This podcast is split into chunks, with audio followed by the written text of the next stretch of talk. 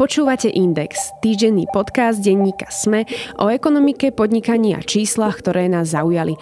Som Eva Frantová a v tejto epizóde sa spoločne s generálnym riaditeľom Partner Investments Marošom Ovčarikom porozprávam o tom, ako začať s investovaním pre deti a na čo v takomto prípade prioritne myslieť. Najprv však krátky ekonomický prehľad toho najdôležitejšieho z domova a zo sveta.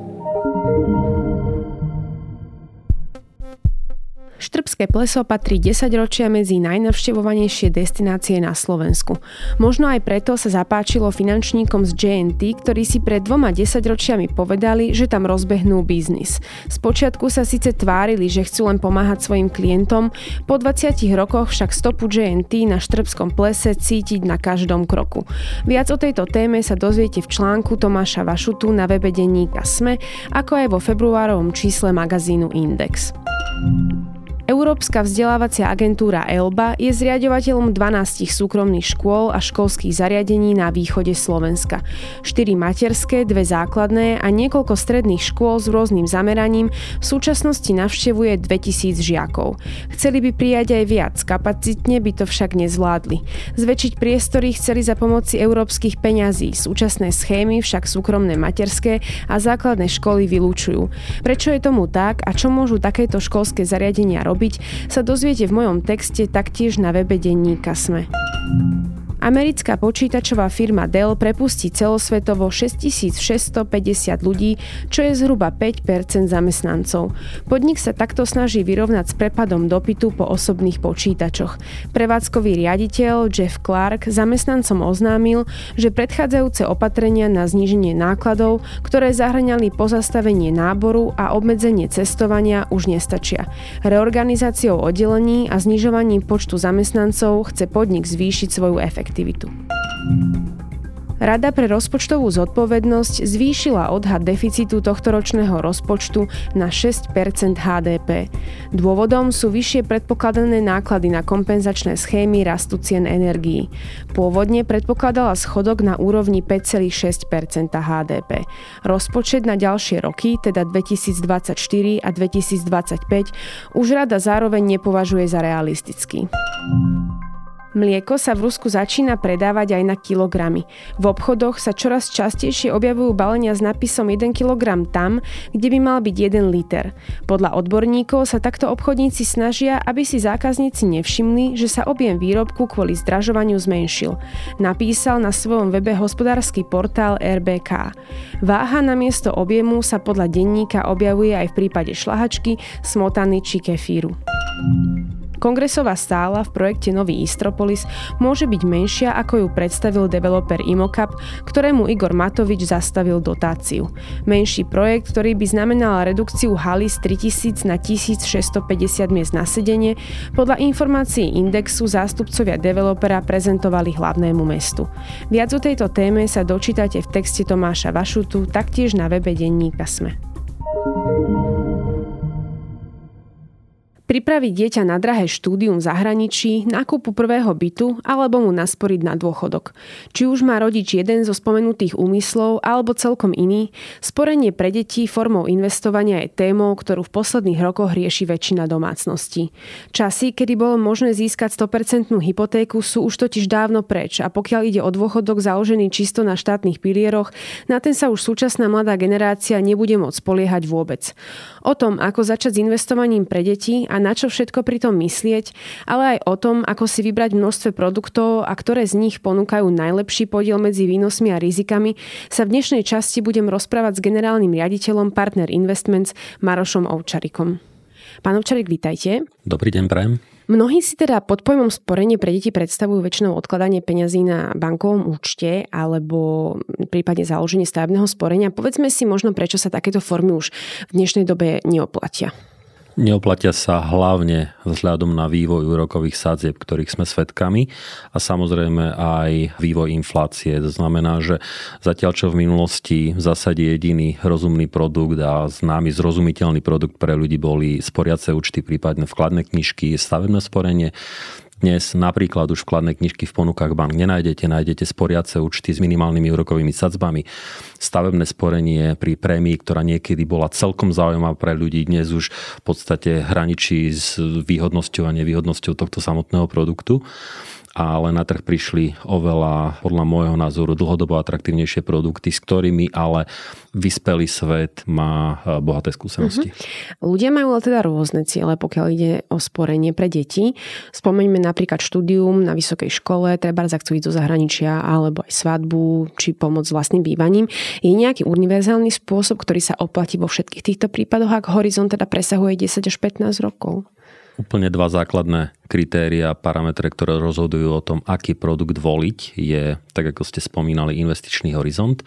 Je veľký rozdiel, že či mám investičný horizont 5 rokov, 10 rokov, alebo 15 a viac rokov. Mm-hmm. Už či je horizont 15 ročný, 20 alebo 25 ročný, ten rozdiel nie je taký veľký. Ale či je 5 ročný a 15 ročný, ten rozdiel je zásadný. A druhé kritérium je riziková averzia investora. Jednoducho povedané, pri voľbe investičného produktu je štandardom, že investičná spoločnosť dáva vyplniť klientovi investičný dotazník. Je to sada otázok, ktoré skúmajú znalosti a skúsenosti. Nie je to test ako v škole, je to informácia pre človeka, potenciálneho investora, samého seba, čo je pre neho vhodné a nevhodné. To znamená, že ten investičný dotazník jeho samého chráni pred tým, aby si nevybral produkt, na ktorý možno nemá dostatočné znalosti, mm-hmm. prípadne skúsenosti, pretože je známa pravda, že mnoho ľudí bez skúsenosti a znalostí e, po prečítaní jedného, dvoch článkov investovaní na tento vlak nastúpia. A potom samozrejme, že na finančných trhoch existuje volatilita kolísanie smerom hore aj dole.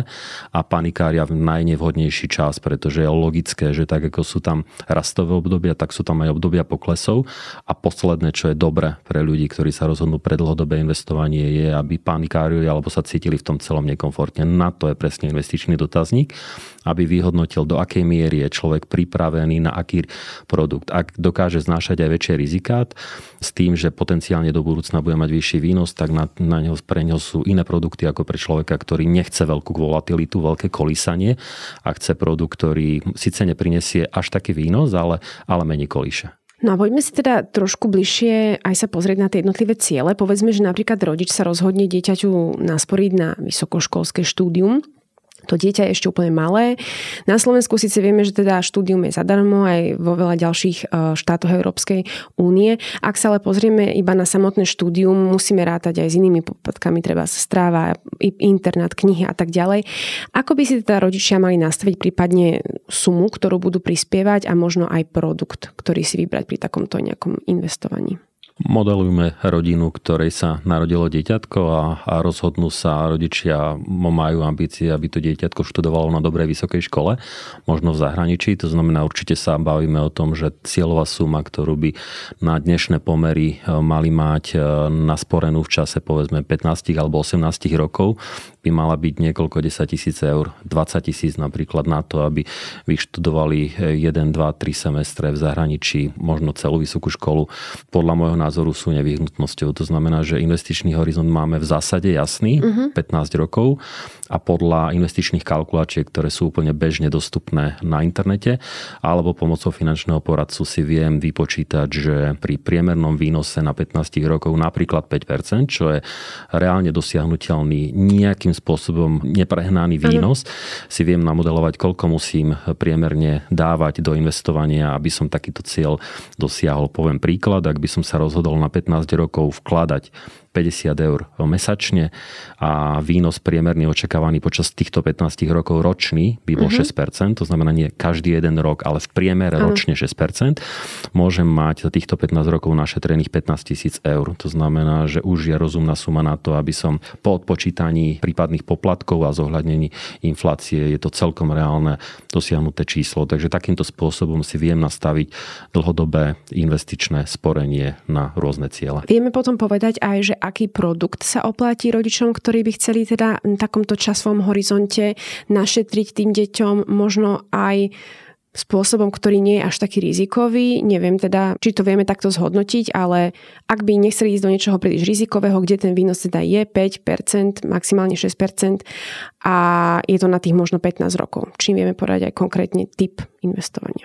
Vieme povedať, že rozhodne by to mali byť produkty, o ktoré sa starajú na druhej strane špecialisti buď to je portfólio manažer alebo investičná spoločnosť, ktorá túto investíciu spravuje. To znamená nie investičné rozhodnutia počas životnosti tejto investície by podľa môjho názoru nemal robiť človek, ktorý sa profesionálne investovaniu nevenuje, ale mala by robiť spoločnosť alebo portfólio manažer, ktorý s tým má skúsenosti, vzdelan, znalosti a, a hlavne je, je jednoducho vie, ako finančné trhy fungujú. To znamená, že vyberám si hotový produkt, ktorý je z niečoho vyskladaný Druhá podmienka je, že ten produkt musí byť diverzifikovaný, to znamená rozdelený do veľkého počtu rôznych cených papierov.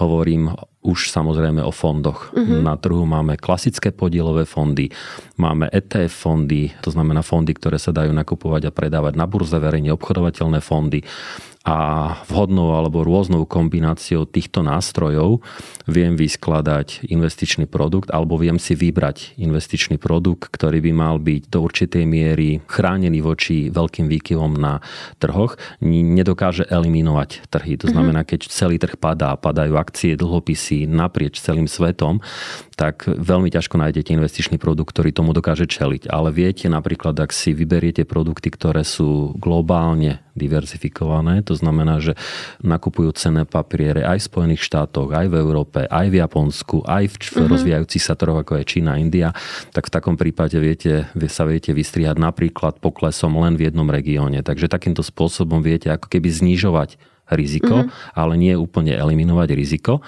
A takýto investičný produkt, či už je to skupina podielových fondov alebo nejaká investičná stratégia vyskladaná z fondov, ETF a tak ďalej, tak takýchto je na trhu poskytovaných od rôznych spoločností veľký počet.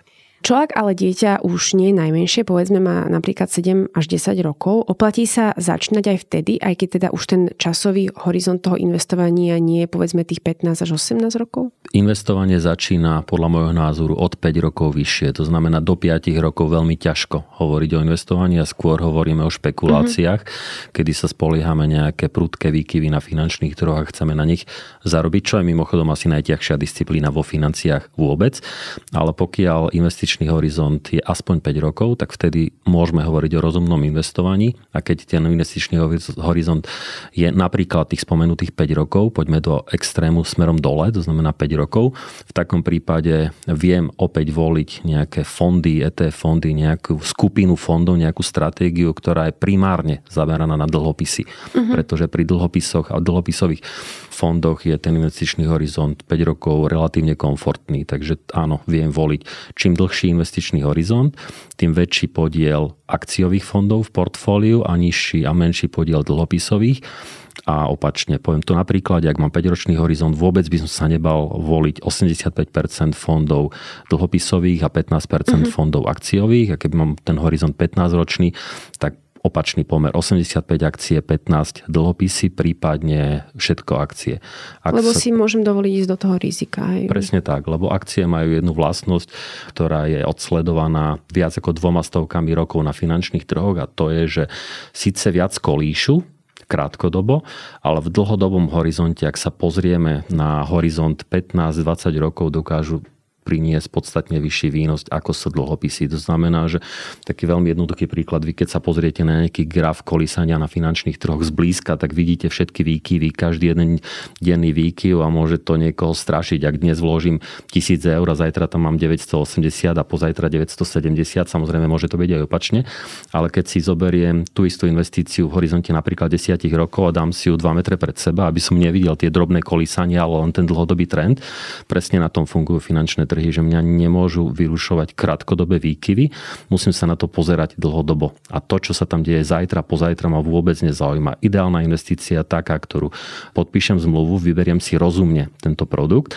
podpíšem zmluvu, nastavím trvalý príkaz a pozriem sa na to možno raz za pol roka, keď mm-hmm. tú zmluvu oservisujem, že čo sa tam deje, prípadne raz za rok a tak ďalej. Vôbec nesledujem, čo sa tam deje v priebehu výkyvov, ako je napríklad aj extrém, ako je vojna, ako je pandémia, jednoducho to sú veci, ktoré vždy na finančných trhoch v nejakej miere boli a tie finančné trhy sa s tým vždy vyporiadali. Uh-huh.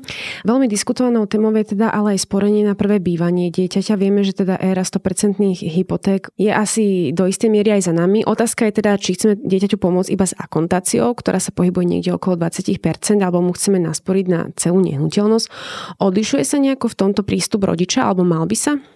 Opäť sa odvolám na investičný horizont, to znamená, že ak chcem dieťaťu pomôcť s 10 alebo 20 percentami, čo je v zásade už dnes podmienka banky na to, aby ste vedeli zobrať hypotéku, tak ten investičný horizont asi nebude 15 ročný, asi bude možno 3-5 ročný. V takom prípade prispôsobím investičný produkt. Ak ten horizont je ešte kratší, tak na to použijem sporiace účty, ktoré na trhu sú a, a nevidím v tom žiaden problém. Ak chcem našetriť viac a potrebujem na to viac času, už viem vstúpiť do investičných produktov a voliť dlhší horizont a zaujímavé nástroje. Povedzme si ešte možno aj konkrétny príklad, ak sa niekto rozhodne nasporiť dieťaťu na 20% akontáciu, ako má postupovať, aby vedel, akú konkrétnu sumu musí našetriť, prípadne aby v čase, keď dieťa bude mať možno 18 alebo 25, tak tá suma bola relevantná. Lebo možno ľudia aj teraz rozmýšľajú, že to, čo dneska stačí na tú akontáciu, asi nebude stačiť možno o 18 rokov.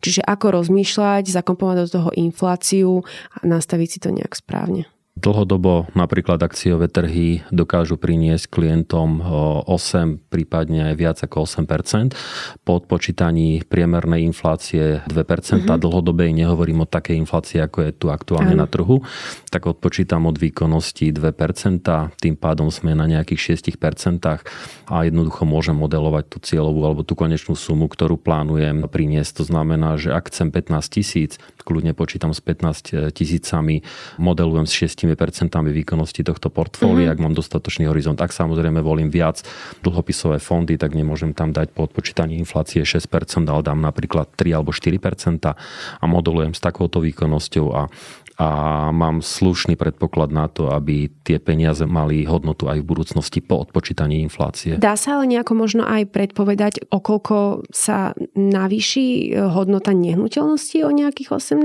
rokov? Lebo keď teraz vlastne stále nám stúpajú, tie nehnuteľnosti sú stále drahšie, tým pádom ľudia potrebujú aj väčšiu sumu ktorá má predstavovať tých 20%. Či si to vieme nejako možno vypočiť, alebo či vie ľuďom niekto s týmto poradiť, keď povedia, že potrebujú našetriť na tú akontáciu, ktorá bude vhodnou akontáciou aj o 18 rokov. Určite neviete modelovať e, vývoj cien nehnuteľnosti do budúcnosti, rovnako ako v zásade neviete modelovať množstvo iných makroukazovateľov a e, ukazovateľov výkonnosti ekonomiky. Čo ale viete je, že ceny nehnuteľnosti máte do určitej miery zahrnuté v inflácii. To znamená, mm-hmm. vy keď zohľadnite rozumnú mieru inflácie, ak chcete byť konzervatívnejšia, tak si môžete tú modelovanú infláciu pod takým spôsobom, ako sme sa rozprávali, znížiť o 3%. Okay. A jednoducho takýmto spôsobom máte zabezpečené, že čiastočne to máte zohľadnené aj narasty cien nehnuteľnosti, prípadne narasty spotreby a čohokoľvek iného v ekonomike. Nikdy to nebude 100% mm-hmm. výpočet, pretože máte množstvo neznámych na trhu, ale jednoducho pokiaľ sa pozrieme na dlhodobé trendy a dlhodobo tendencie niektorých ukazovateľov, ktoré na trhu sú čitateľné, tak napríklad hovoríme o tom, že dlhodobý cieľ centrálnych bank je mať infláciu na 2%. To znamená, že že takýmto spôsobom asi by som si fakt, keby ten cieľ bol reality a realitné investície a nákup nehnuteľnosti, tak by som počítal nie s dvoma, ale možno troma, 3,5% mm-hmm. narastu dlhodobo, narastu cien nehnuteľnosti a, a takýmto spôsobom by som bol chránený do určitej miery aj proti tomto narastu. Čo ak ale napríklad sporím dieťaťu niekoľko rokov a potom nastane životná situácia, kedy tieto nasporené peniaze budú pre mňa jedinou rezervou, môžem ich e, svojvoľne minúť na čokoľvek, čo si zaumiením a len tak e, ich vybrať? Je to možné. Investičné produkty sú často produkty bez viazanosti Hovorím teraz všeobecne o väčšine investičných produktov, ktoré na trhu sú.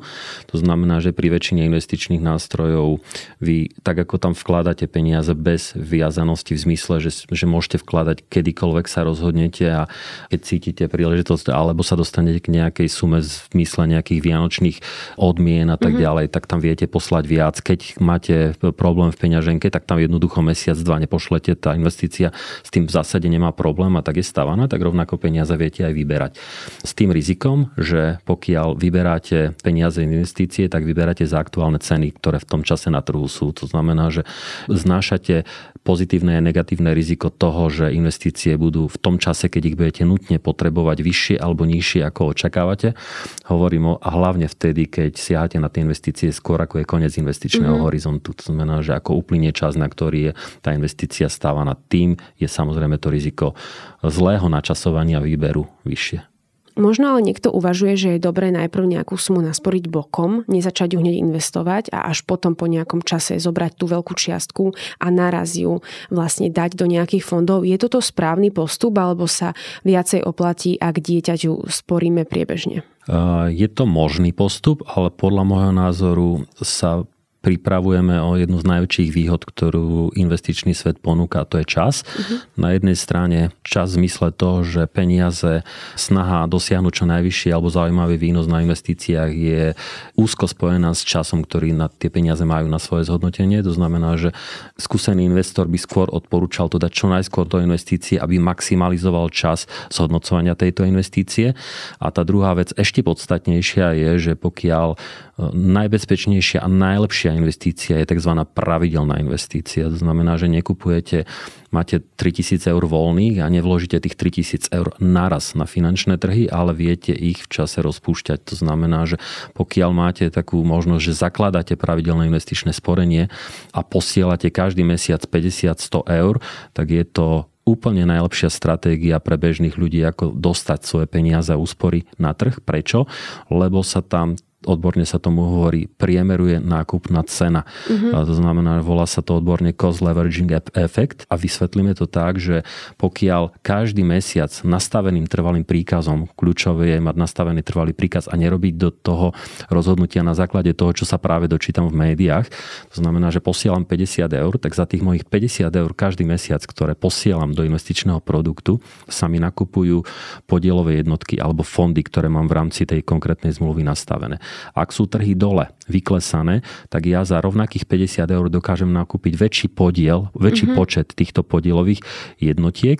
Ak ceny vystúpajú hore a trhy sú v hore, tak ja posielam len 50 eur. To znamená, ja nepreženiem s tou investíciou v tom naj, najnevhodnejší čas. To znamená, že takýmto spôsobom nakupujem pravidelne mesačne a v konečnom dôsledku sa mi tá nákupná cena priemeruje z tých všetkých mesiacov, počas ktorých som tých 50 eur posielal. Tým pádom, keď niečo priemerujem, diverzifikujem, tak znižujem riziko. Mm-hmm. To mhm. znamená, že dlhodobé analýzy ukazujú, že to je najlepší spôsob, ako investovať a vytvárať si dlhodobé aktíva. Čiže v podstate, keď tam človek dáva 50 eur mesačne a teraz, ja neviem, akcie vyklesajú, za tých 50 eur je toho nakúpiť jeden mesiac viacej, zase keď sú akcie hore, nakúpi menej a tým pádom vlastne si znižuje to riziko toho, ako keby tam dal naraz 3000 a treba akcie sú niekde vysoko a on toľko nenakúpi. Presne tak, to je úplne najväčšia výhoda a zároveň ochrana bežných ľudí, ktorí sa investovaním neživia ano. profesionálne. Na finančných trhoch existuje kolísanie, bavíme sa vlastne o ňom od, od začiatku a to nie je riziko že tie kolísanie tam príde. To je istota, uh-huh. že kolísanie na finančných trhoch je a vždy bude. A pokiaľ ten investičný horizont, to doba investovania je pomerne dlhá, tak je istota, že tam prídu aj väčšie krízy, ako tomu bola finančná kríza 2829, ako tomu bola pandemická kríza roku 2020 a predtým krízy. Ale čo je nepopierateľný fakt, že vždy sa finančné trhy vysporiadali niekedy rýchlejšie, niekedy menej rýchlo s takýmito krízami a v dlhodobom alebo v strednodobom horizonte horizonte slušne zarobili. To znamená, že kľúčové je jednoducho nesledovať, nereagovať, nerobiť v panike žiadne rozhodnutia a nechať to pracovať. Veľmi presne rovnako ako pri dôchodkových pilieroch. Ľudia, ktorí investujú v druhom alebo treťom pilieri, peniaze do týchto pilierov posielajú pravidelne a mnohí sa na to nepozrú okrem výpisu raz ročne vôbec a to je ten najlepší spôsob, čo môžu zrobiť za predpokladu, že majú správne zvolený mm-hmm. dôchodkový fond. To, to je absolútne, absolútne kľúčová podmienka. Máme tu na Slovensku práve problém v tom druhom pilieri, že veľa ľudí sa nepozrelo, ako má nastavené vlastne tie fondy. Možno si povedzme niečo aj o zakladaní toho účtu pre dieťa z administratívneho hľadiska. Ak dieťa nemá 18 rokov a je teda neplnoleté, ako mu založím účet? Mám to robiť na svoje meno alebo na meno dieťaťa? Dá sa to? Dá sa to aj jedným, aj druhým spôsobom. Závisí od spoločnosti, ktorú si človek alebo banky, ktorú si človek vyberie. Dá sa spraviť e, zmluva na rodiča, samozrejme majiteľom je rodič, disponuje rodič a už je na ňom, čo spraví v prípade, že dieťa dosiahne 18. Dá sa spraviť aj zmluva priamo na dieťa s tým, že tú zmluvu musí podpísať zákonný zástupca. To znamená, že v takom prípade by podpísal jeden rodič alebo obaja rodičia v závislosti od spoločnosti. Tie podmienky nie sú úplne jednotné na trhu a v takom prípade majiteľom je dieťa, ale disponuje disponuje tými peniazmi alebo týmto zmluvou e, rodič. Do tých 18 rokov asi predpokladá. Potom to asi nejako prejde na to dieťa, zrejme. Presne tak. Mm-hmm. Do 18 rokov s ním plne disponuje rodič a po 18 by to malo, a opäť zdôrazňujem, tie podmienky sa mierne mm-hmm. líšia, ale v zásade 18-ročné dieťa alebo 18-ročný už dospelý človek získava právo na disponovanie s tými peniazmi, to znamená, že on sa stáva investorom a on môže s tými peniazmi aj disponovať a tak ďalej. To, že môže podpísať splnomocnenie svojmu predchádzajúcemu zákonnému zástupcovi na pokračovanie v investíciách je v poriadku.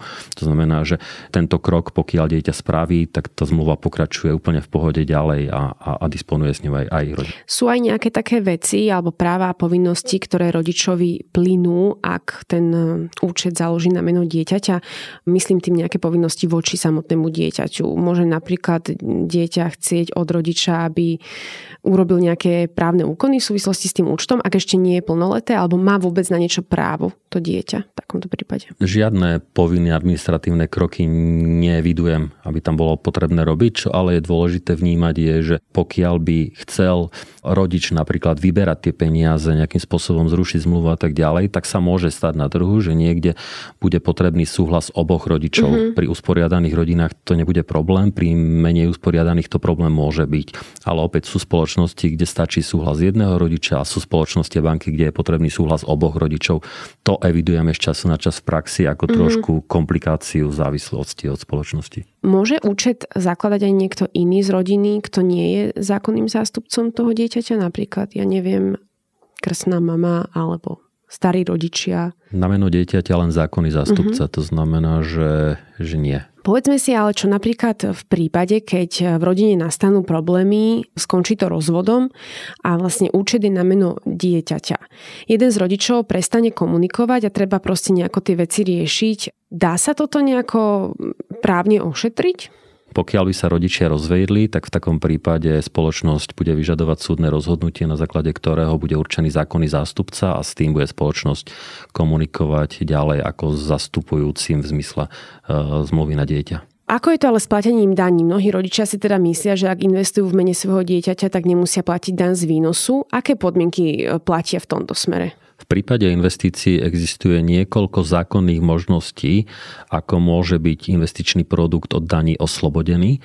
Jeden zo základných takých podmienok je, volá sa časový test uh-huh. a ten hovorí o tom, že ak nakupujem cenné papiere, ktoré sú obchodovateľné na burze, verejne obchodovateľné, napríklad ETF fondy a držím tieto cenné papiere dlhšie ako jeden rok, tak v takom prípade z výnosu nemusím platiť daň. Okay. Druhá podmienka, to znamená, ak mám takýto produkt, ktorý, o ktorom mám, myslím si, že spoločnosť, ktorá takýto produkt ponúka, e, bude informovať, tak takýmto spôsobom sa viem oslobodiť. A druhá podmienka, alebo iný typ produktu a iný typ zákonnej podmienky dane z príjmov fyzických osôb hovorí, že existuje na trhu produkt, ktorý sa volá DIS, dlhodobé investičné sporenie. Je to zákonný terminus technicus a ten hovorí o tom, že ak si založím sporenie minimálne na 15 rokov, to sporenie počas týchto 15 rokov neodpredám ani 1 euro, ani jeden cený papier.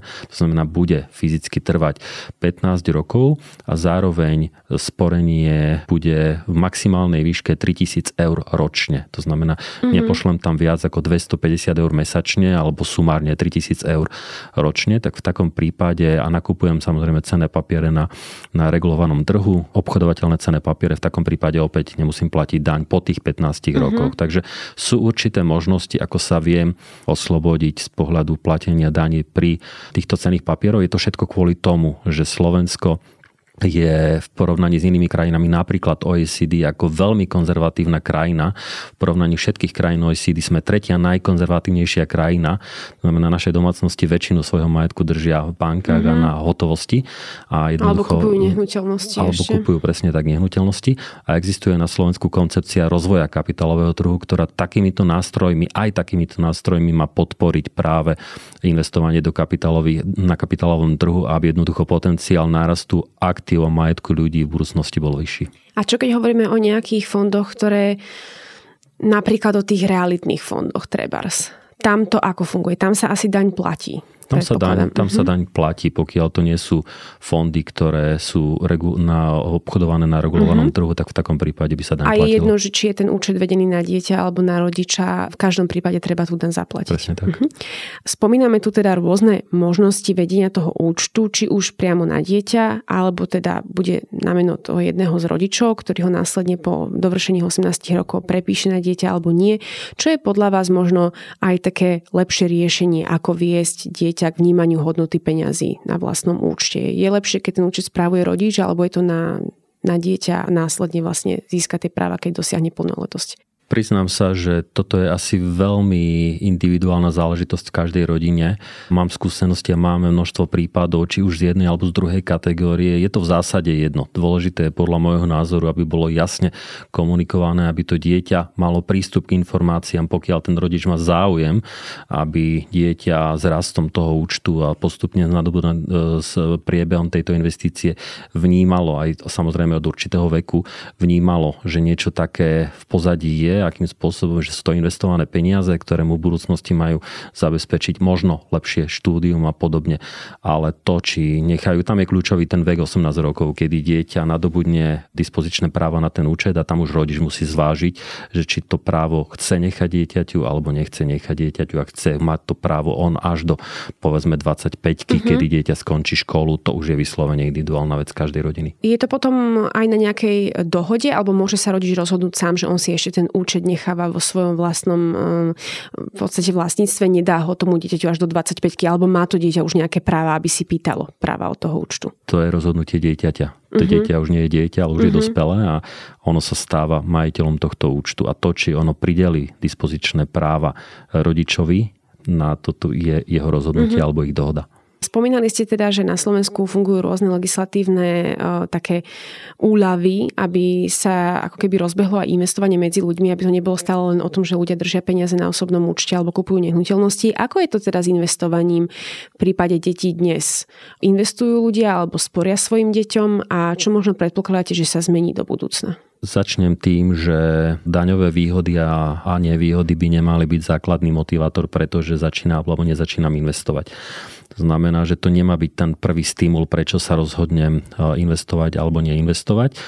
To je prvá základná zásadná vec. Ale čo je kľúčové je, že Slovensko, na Slovensku podľa prieskumu agentúry Focus z leta minulého roku, to je relatívne čerstvý mm-hmm. prieskum, hovorí o tom, že len 18% ľudí má skúsenosť s investovaním mimo dôchodkových pilierov a tých 18% ľudí má skúsenosti s investovaním do fondov, akcií, zlata, kryptomien, nehnuteľnosti, do čohokoľvek. Z dnešných 82% ľudí buď ne, neinvestuje, nemá skúsenosti a tak ďalej. To znamená, že sme v stave, že investovanie je skôr výnimkou čo je veľký problém podľa mňa pre slovenské domácnosti, pretože z dlhodobého hľadiska krajiny takto konzervatívne nie bohatnú v zmysle tom, že sa im aktíva, e, rodinné aktíva zväčšujú, ale skôr budú chudobnieť kvôli inflácii. To znamená, že pokiaľ by sa nič nezmenilo, tak jednoducho naša krajina na tom nebude lepšie a som presvedčený o tom zatiaľ, čo dnes investovanie je domenou len niektorých ľudí a teraz nie rozdelených podľa majetku, ale skôr podľa prístupu k informácii, ale v budúcnosti bude štandardom tak, ako to je štandardno vo svete. Hovorí riaditeľ Partner Investments Maroš Ovčarik. Ďakujem. Ďakujem pekne za pozvanie.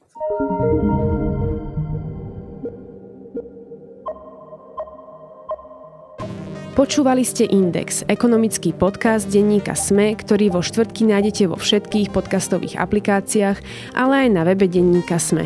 Som Eva Frantová a na tvorbe podcastu sa podielal aj Marek Franko.